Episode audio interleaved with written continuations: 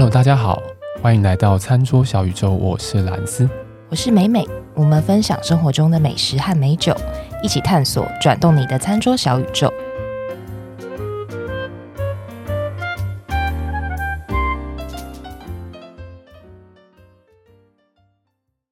你们知道最近是日本的樱花季吗？对，不是已经过了吗？没有，你你看地方啊，如果如果现在在什么九州北海道还是关西，他们就那边还是哦，才刚开没多久，打开 Facebook 就是满满的樱花洗版，满满的樱花洗版。对对，我一直疯狂被洗版，不管是韩国的樱花还是日本的樱花。哦，你的朋友都很有钱哎，还好吧？现在哎，超贵，讲太直白了吧？现在很贵哎，现在我想最近东京，像我之前出差。我靠！东京那个房价是发生什么事情？我真的搞懂了，这超小的房间，住宿对不对？对啊，超贵，而且是因为樱花季的关系吧？嗯，真的是因为樱花季。我前阵子刚好又有一些朋友和同事来，business trip 那种算了，但是如果自己来的那种的，真的就像新闻说的，花个四五个小时在排队排进来。天哪！是因为廉价，还是说就最近？最近都是这样。其实从三月上旬嘛，算三月第二周、第三周开始，人就慢慢变多。听说那亚洲人就是这样子嘛，嗯，有效率又勤奋的民族嘛。啊，欧美人就假可以放比较长嘛，所以他们就会先来，就玩个两周这样子。哇，那三四月本来就是日本的旅游旺季啊。对啊，对啊，对啊，对啊，对啊，对啊，没错啊，没错啊。对，所以房价就翻倍。不过我要讲的东西不是这个，我要讲的东西是，除了最近是日本的樱花节，韩国我不知道。最近还是一个很重要的时间，嗯，什么时间？日本这边的毕业季。哦哦哦，对，日本是三个学期，还有开学，对，对，对，还有开学，然后还有搬家、新生活，没错。好像日本听说很多会在这种时候搬家，是因为可能要配合开学啊，或者什么的嘛。嗯，对对对，你等于说你如果考上大学，你是不是就要跑去其他的县嘛？然后他就会有需要重新开始新生活，然后基本上就是四月第一周办完之后，大家都是入学时间，有可能第一周开始就每一间学校不太一样。嗯、然后三月的下旬是毕业季，三月中下旬，所以毕业完之后放一个小小短短的春假，再进到新的学校。这样，如果是以毕业生来讲，嗯，对对对对对，所以这也是为什么最近的房价会高涨的原因，因为其实很多日本本地人都跑出来玩，这些死小孩。对对，日本人真的好多，哦，真的，然后到处玩啊什么，你就看到哇，奇怪，是大家都来这边玩，那怎么我玩我来这边受苦？因为我我上个礼拜去出差，出一整个礼拜这样子，都不在东京。然后我就想，哇，好多人好青春洋溢，就拉着行李箱，每个人嘻嘻笑笑。然后，比如说，哎，到了一个那个车站下来之后，大家不是都会拿着车票嘛，然后在那个站牌前面这样拍照，这样哦，好像哎，我拿着这张车票在 到此一游。对对对，就很像我们去什么买一杯饮料，然后手拿着拍那个嘛店家一样，这样子，对，就有种 就很欢乐的感觉，很欢乐的感觉。对，就是说现在刚好是日本的樱花季，也是日本的开学季。但我后来发现，我还问我同事，我同事跟我讲说：“哎、欸，觉得其实因为气候暖化的关系，其实原本原本是入学的时候才开樱花，嗯，但现在变成是我在唱离歌的时候就开樱花，哦，有点错乱了，因为天气越来越热嘛，因为热的时候它会开花嘛，就越开越早这样。”我就说：“哇靠！连这种气候变迁都可以从这种地方感觉出来。他们说在以前入学的时候，哇，入学的时候就樱花满开，然后就觉得哇，好像会重新一个新生活这样子的感觉。然后现在是哇，我要毕业了，在听离歌的时候，然后樱花开了，然后有些毕业典礼都比较晚的，刚好樱花就谢了，就更想更想哭，你知道吗？这样，好奇妙的感觉。变成说他们有些，比如说大学生哈，大学生毕业的时候，因为其实他们都差不多那个时间。”大学生毕业的时候就会拿着那个什么毕业证书嘛，当然高中生比较不会啦，大学生就会拿着毕业证书，然后穿着胯，我不知道你知道褂，就是和服之外会再穿上一个胯这样子，嗯，会打扮的很华丽这样子，然后就会在路边嘛，跟那个那个樱花树拍照，然后看樱花这样，然后拿着毕业证书，哇，耶，我毕业了这样子，哇，对，一群死学生，干嘛骂人？你为什么要骂人家？人家明明就青春洋溢，你都不知道日本的高中生拯救世界多少次吗？呃，嗯，为什么？等一下，这个应该是因为什么卡通之类吧？就是所有的日本动画都是高中生、国中生要拯救全世界啊！啊，日本高中生对世界来说多重要吗？完蛋，刚刚有个很沉默的空白。那个你就自己后知的时候自己想办法。这个空白也太，这个有这么难没 get 到？我刚刚也稍微想一下，为什么没有反应过来？大家就会问说，为什么拯救世界一定是要高中生来做，而不是一个上班族的大叔？嗯、说，因为如果是跟这样的人讲说，哎，世界要末日了，他们可能会说，哦，很好啊，公司烧掉很好，公司烧掉，因为太厌世而 没有办法去拯救世界。所以他们只能找青春洋溢的高中生。我觉得刚会沉默是因为实在动画离我实在太遥远了。我也觉得动画离我太遥远，我好久没有看动画。现在流行什么我都已经不知道了。对不起。最近的应该就是那个《火影忍》啊，《鬼灭之刃》啊，对对对，我也是。但是我《鬼灭之刃》是看电影的。四月已经断刀片呐，对，刀匠村。不知道听众有没有甘露寺蜜梨的 body，什么东西啊？越来越越远，很多人都听不懂。我觉得我们的听众可能八成都听不懂。对，为什么前面讲这么长呢？你们两个人在想说，到底什么时候才要开场，对不对？对，我在想你要怎么转回我们今天的。我也在想关联点在转折点在哪？我们从现在开始，我们的录音时间要非常精简吗？那个。毕业季嘛，哈，入学季嘛，毕、嗯、业季要怎么样庆祝我毕业？我、好不容易毕业嘛。然后呢，我们今天其实要讲的那一支酒呢，其实很常在学生之间拿出来喝，在台湾。呃，对，对吧？算蛮常出现的、啊。对，这支酒你去 PPT 上面找，虽然我不是 PPT 香民，但你去 PTT 上面找，如果说哎，大家讲说哎，什么酒比较好喝，比较容易喝的时候呢，这支酒肯定会出现。好像有这么一回事，哎，算能见度算高的酒，而且它瓶子又好看啊，反正你也不懂酒，好喝就好，好看就好，拿出来很漂亮，拍照，我这样会不会得罪很多人？说不定人家懂啊，是不是有一点 歧视？对不起，对不起，我没有没有，我只是 做做节目效果了。我也曾经在什么不懂的情况下去买了一支这样子的酒。那我只能说，其实会买这支酒的人都是有潜在的懂酒的基因在的。你知道这是一支很好的酒，嗯、不然它不会被我们拿出来节目上面讲，知道吗？没错，就是原始一个璞玉，它就是需要雕琢，好不好？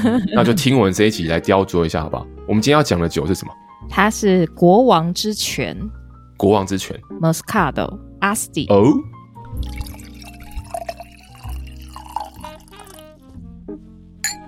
对，名字有点长。最喜欢的吗？然后我们到时候会把这个酒标放在我们的 IG 跟 Facebook 上面，大家一看酒标应该就会有一些印象，因为会在家乐福或者是像 Costco 可能会看到。嗯、家乐福好像蛮常看到的，我印象中。对，这实体通路。如果说是在那个网站上，像买酒网。也会看得到，就是如果你搜寻这个“国王之泉”，你甚至打这四个字，其实就会有一些连接跑出来。哦。我们今天有要请那个谁念一下，这这个怎么？对，名字好长，前面是什么？呃，哇，这个字还真的有够长的，很长。但本来就是“国王之泉”就对了，这个应该是打字应该就会跑出来了。对，“国王之泉”酒庄，要让 Google 小姐念一下吗？好像会念出很不得了的发音，马上。Fontana Frieda。Fontana Frieda。Fontana Frieda。好，好，就是这支酒。对，我就不相信有人有办法听着去买。而且他为什么突然变男生呢？不知道哎。对啊，不是 Google 小姐变成 Google 先生呢？还是因为是意大利文？不知道。好，它的产区是在皮蒙特。就是在那个意大利的，那形状是一个靴子嘛，它是在北边，嗯、然后靠左边，就是靠西往西的这个地方。哦，就是在鞋子的长靴的话，靠近膝盖那个位置。嗯哼哼哼，就比较上面，比较北边。它的葡萄品种呢，就是 Moscato。然后这个品种其实还蛮建议，如果说刚开始喝葡萄酒的朋友们，可以先试试看这个葡萄品种。它是绿色的葡萄，就白酒的葡萄品种。这一款呢，它的酒精浓度也非常的亲民，只有五点五趴。哦，哇，对，所以非常亲民。所以你第一次喝，你也不会觉得说啊，一闻又一闻到酒精感，或者是呃很刺鼻的味道，它不会，完全不会，就是非常满满的花香、果香、水果的味道，就很讨喜。因为我们上一次之前在讲那个见人细喝的时候。有稍微提到一下意大利酒的分级制度，然后那个时候就简单带过说它的分级是属于 IGT，就是第三级，然后属于地区餐酒等级。嗯嗯，今天就稍微再介绍一下意大利酒的分级制度，稍微讲的清楚一点点。它总共分成四个等级，最上面最高的这个等级呢是叫 DOCG，嗯，保证法定产区等级。再来，其次是 DOC，然后再往餐酒这边走是 IGT，就是寄人细喝这个等级，这款酒它所被标的级别。然后再来是日常餐酒等级是 VDT，所以就分成这四个。那最高的是 DOCG，那这款国王之犬它就是属于 DOCG。那 DOCG 它的那个法规其实有一些。你要被列在这么高的等级，它就有一些要求嘛。它的要求是说，比如说第一个，它酒瓶的容量必须小于五公升，就是你不能是这种很特大瓶这样，五公升，对，很大瓶的。然后再来是每一瓶的 DOCG 级 DO 吃螺丝 DOCG 级别的酒，它都会有一个有点像这个条带，就是比如说你在那个酒的。瓶子的酒脖子那个地方，你有时候会看到有些是咖啡色的条带，有些是蓝色的。那 DOCG 是这种浅咖啡色的条带，会贴在酒的瓶口或者是酒脖子那个地方。哦，一定会贴，是不是？对，一定会贴。哦，然后颜色是有点像卡其色、咖啡色这样子。哦哦哦。然后如果是 DOC 的话，它会是蓝色的。所以你有时候你看颜色，一看就知道它的级别，嗯、但是一样就是我们在特别强调，就是说不是说哦 DOC 就比 DOCG 差，而是说它的这个分级的归类啦，吼，归类跟标准不太一样。再来是说它会有两次的品尝去检验它。那如果说你之前你这款酒，假设像杏仁细喝好了，你原来是分在 IGT，你如果在这个级别十年以上，你就可以去提出申请，申请说、嗯、哦，我要把它调升到 DOCG。你说那只酒本人吗？对，哦，这款酒，如果说你是本来分属在 DOC 级别的话，你五年以上你就可以申请到 DOCG，就是它它有些这样子的规范在里面。嗯、哼哼哼对，所以这一款酒就是属于 DOCG，所以你会在它的那个酒标上面会看到刚刚讲的那个级别的条带。嗯。再来是说，刚有讲到说这款酒应该是大家初次喝都会还蛮喜欢的，也算接受度还蛮高的。它有一些背后的原因，因为包含它的制作方式、它的味道，其实都会跟平常我们日常想象中的白酒会有一些不同。那首先就是说，这个 Moscato Asti 它被称作是穷人的香槟。因为其实香槟动辄啦，oh. 现在加上 通货膨胀，可能动辄一支可能要一千、两千、三千都不等，或甚至可能有，比如说什么香槟王啊，或者是库克，甚至六千、一万都有可能。所以香槟通常的价位通常会比较高一点，那它就被称作穷人香槟，就说，哎，其实通常不管是我们介绍的国王之犬，或是你任何在卖场或者是网站上看到，只要是。你看到这个 Moscato Asti，其实它通常的价格都不会太高，嗯，嗯，它价格都相对比较亲民。然后它的时空背景是说它是怎么起源的？就是其实，在最早的时候是种植葡萄的那个葡萄酒农，他们其实每天工作都很辛苦嘛，嗯，嗯，然后他当时在那个时候酿造。Moscato Asti 的这个葡萄呢，我对了，刚还没介绍到，它是一种比较小颗嗯的小粒的葡萄，白葡萄。呃，我们就讲说它是小粒的白麝香葡萄。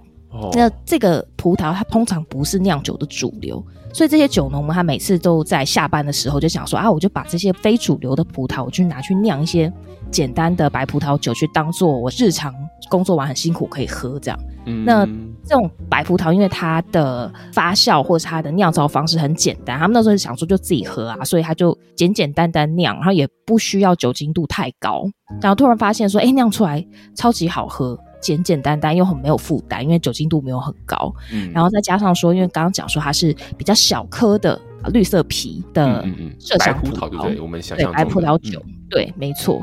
它就会有一些它特殊的那个香气，比如说像荔枝啊，或者像蜂蜜，嗯、都很讨喜。然后也会有一些像我们去日本，不是都会去吃那些麝香葡萄啊，就是超市会去买。我不会，我不会，我不，我在台湾也不吃，日本也不吃，真的假的？吃不起，吃不起。日本的明明就比较便宜，对，相对便宜很多啦。你吃不起麝香葡萄，但是你买得起 Moscato，是这个意思吗？对啊，哎、欸，不是，不是，不是，我平常吃水果吃香蕉，都吃菲律宾进口香蕉，好吗？好好，我们继续啊，继、oh! 续。你在日本到底过着什么样的生活？难以理解。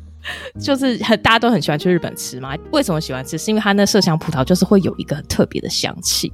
嗯，所以它其实这款酿酒的这个小颗的这种麝香葡萄，就是会有这样子的那种很芬芳的味道。可是它它的葡萄真的长得就像是我们平常看到的麝香葡萄，它的比如说皮是比较光亮的、比较厚的，然后没有这么漂亮，就对了、嗯。对，没那么漂亮，因为也或许是我基本没有看过实际的小颗的本人，但是我在网络上看到的照片，嗯、它都是看起来皮会比较薄，然后也没有那么漂亮的那种绿色，嗯、通常是会有一点。小小颗，然后看起来皮薄薄的，然后会有一点，嗯嗯嗯、上面会有一些带有一点那种灰色或灰白的色这样子，对对对的色，饱和度低的浅绿色这样？对，没错。哇，不愧是专业的，听得出来就知道大家各自的擅长是东西是什么。对，那形容颜色很精准。对，一个擅长图像设计嘛，啊，一个擅长酒精摄取，对，酒精摄取跟金字塔顶端消费，还有一个 擅长嘴炮。擅长吃菲律宾香蕉的，我跟你讲，连凤梨都是菲律宾进口，好妙哦！但日本很难吃到台湾的凤梨啊。哦，也是，应该不容易，因为相对价格比较高啦。嗯、对，确实是真的。对对对，好。然后就是在那个时空背景之下，这些酒农他们就是平常日常生活喝嘛，然后就开始一传十，十传百，大家就哎。欸喝的人越来越多。嗯，在那个时空背景是说，因为在这个地区，意大利的皮蒙特其实它有两大酒王，就是我们常一讲到意大利，大家都会说哦，那个 Barolo 跟 Barbaresco 就是最厉害的酒就在皮蒙特，所以它在这两大酒王的光辉之下，其实。他比较不会那么容易去受人重视，或是注意到他。Oh. 对，所以他只有在那个时候是在这些酒农们，大家就称说啊，是穷人间喝的啦，这样子，mm -hmm. 就在这个时候开始讲说哦，他是穷人的香槟。嗯哼哼哼。再来是说，哎、欸，他后来越来越盛行，是为什么？是因为可能要就归功说当时的二次世界大战的美国士兵，mm -hmm. 他们就把这个酒呢，就当做是伴手礼。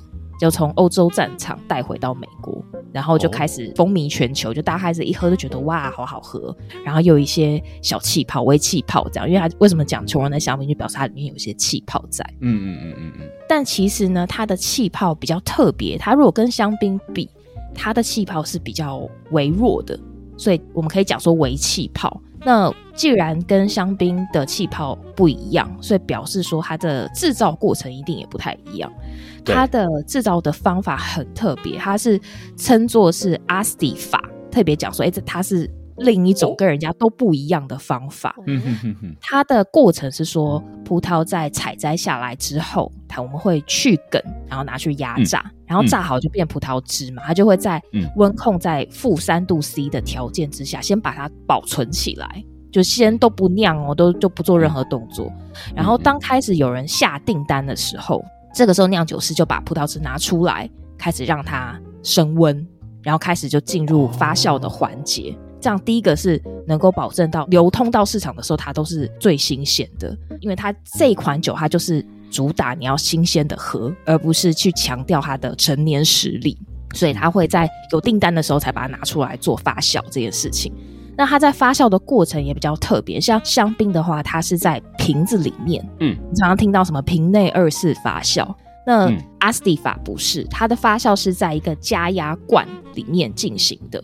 像我们之前常常就讲说，哎，酿造酒它的公式就是酵母会把这个糖呢当做养分吃掉之后，排出酒精跟二氧化碳。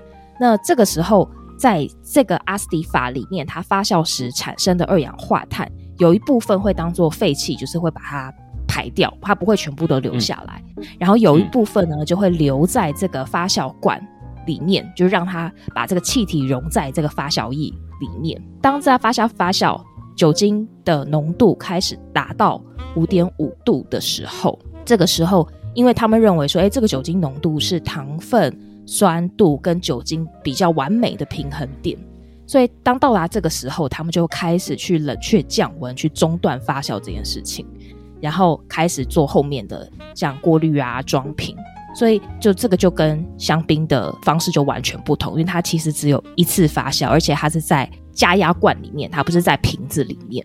哎，美美，你知道加压罐它会带给这个酵母什么样的状态？比如说，可能给它比较多的压力，所以酵母它变成它比较受压，所以它的发酵状态会更好。还是说它只是为了要加速它的发酵？对，让它把这个气体逼到酒里面去，哦、因为它会把一部分排掉嘛，然后会把一部分他们觉得差不多的量，会希望把它能够融在这个发酵液里面。它如果本身酒精的浓度比较低，也代表它的发酵时间应该比较短嘛，所以它会产生的气体应该比较少，所以它是透过这样的方式把气体留在。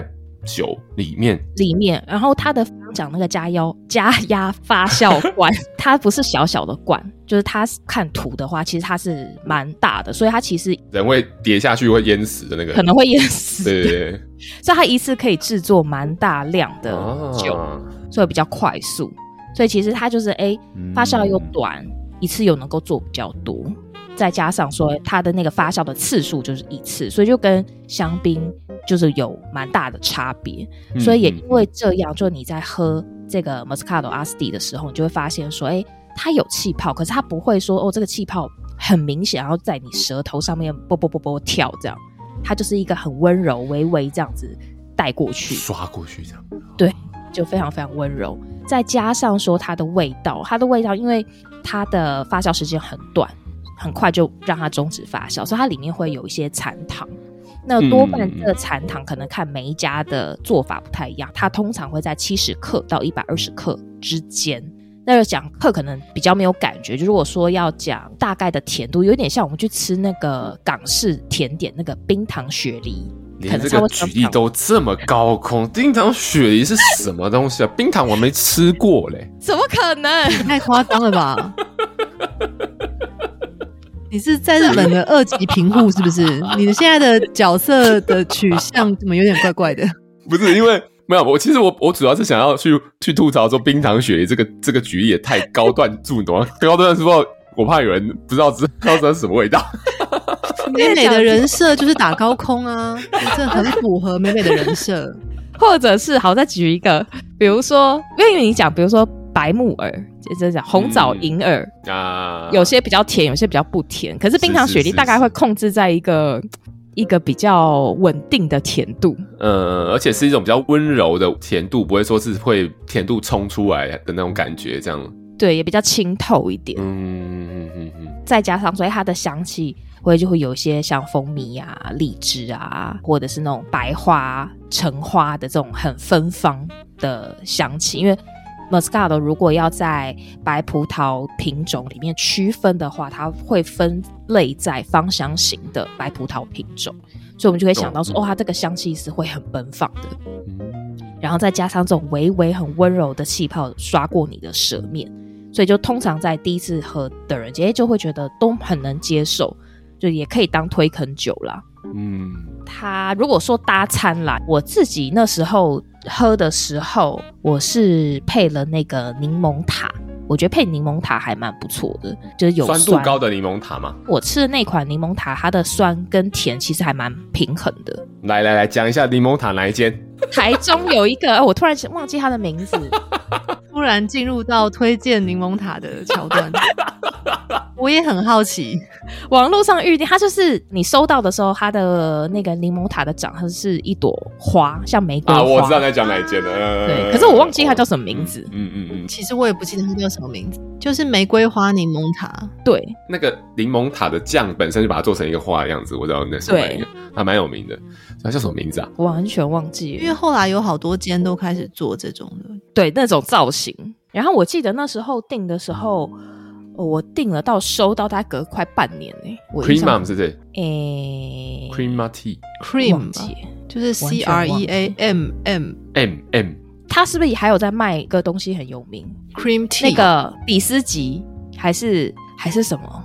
对，反正就是我配了这家某一家酸甜很平衡的柠檬塔，我觉得非常搭。对。除了柠檬塔之外，我觉得像东山鸭头也蛮大的。啊！哈哈哈，是是是是是是，咸甜咸甜咸甜咸甜，或甚至是因为它有甜度嘛，所以如果真的要搭一些比较偏辣的食物，比如说像麻辣锅，可能就要看啦，就是大家可以也可以试试看，因为每个人吃的辣度不太一样，或是像川菜或是泰国菜，我觉得也 OK。所以它的，我觉得搭餐度其实也算蛮广的。这一支酒呢，我也建议是最好是冰冰的喝，因为如果说它不够冰是常温的话，那甜度喝起来可能会比较高，喝多了会有点腻。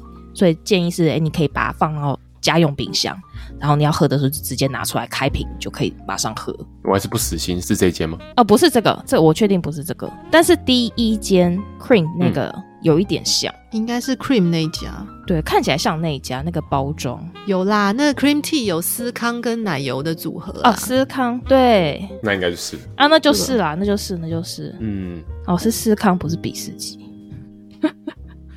对，好，所以这一支就除了单喝很讨喜、平易近人，搭餐度也很广。重点是也很好买，真的非常好买，真的，你随便一间那个家乐福走进去，肯定买得到，肯定买得到。然后，然后就被留言说没有，没有的话来，没有的话留言，等我回台湾，我买一支去找你，好不好？耶，那我要找遍各家，算骚扰听众，各家家乐福。去找一间没有的，对，好，所以就推荐给大家啦，大家可以试试看，嗯，哦，对，价格。这价格我刚好没讲到哈，六百多对不对？七百啊？七八百就看每个地方卖的不太一样，哦、因为我有看到七九九的，也有看到七四九，然后也有八百二的。哦，也对，所以就大概七四九你应该是不会记得它的价格是吗？会啦，哦，会会会会会，超烦。对，所以落差不会很大，你就大概就八百上下这样，所以大家也可以、嗯、就可以试试看。然后如果说你不确定。今天与会的人他喝什么样子的酒？哎、欸，其实有时候带一支这样当甜点酒也不错。嗯，完全不会违和。对，大家就可以试试看啦。好啊，那我们今天的节目就大概到这个地方。如果喜欢我们的节目，再把我们的节目分享给你的亲朋好友。我们所讲的东西我会放到脸书、IG 上面，再欢迎大家去追踪查看。然后记得留给我们五颗星，五颗星。那我们就下一次樱花季再见喽。拜拜，拜拜，拜拜。你到底是要拖还是要干脆？到底是拜拜。在怀疑，好笑是不是不想结束？结束就最后这句还蛮好笑，时间就差不多了。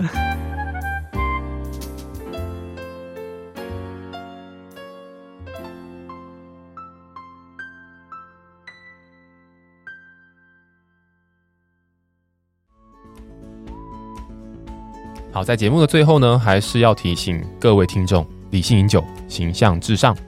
未满十八岁禁止饮酒，酒后不开车，安全有保障。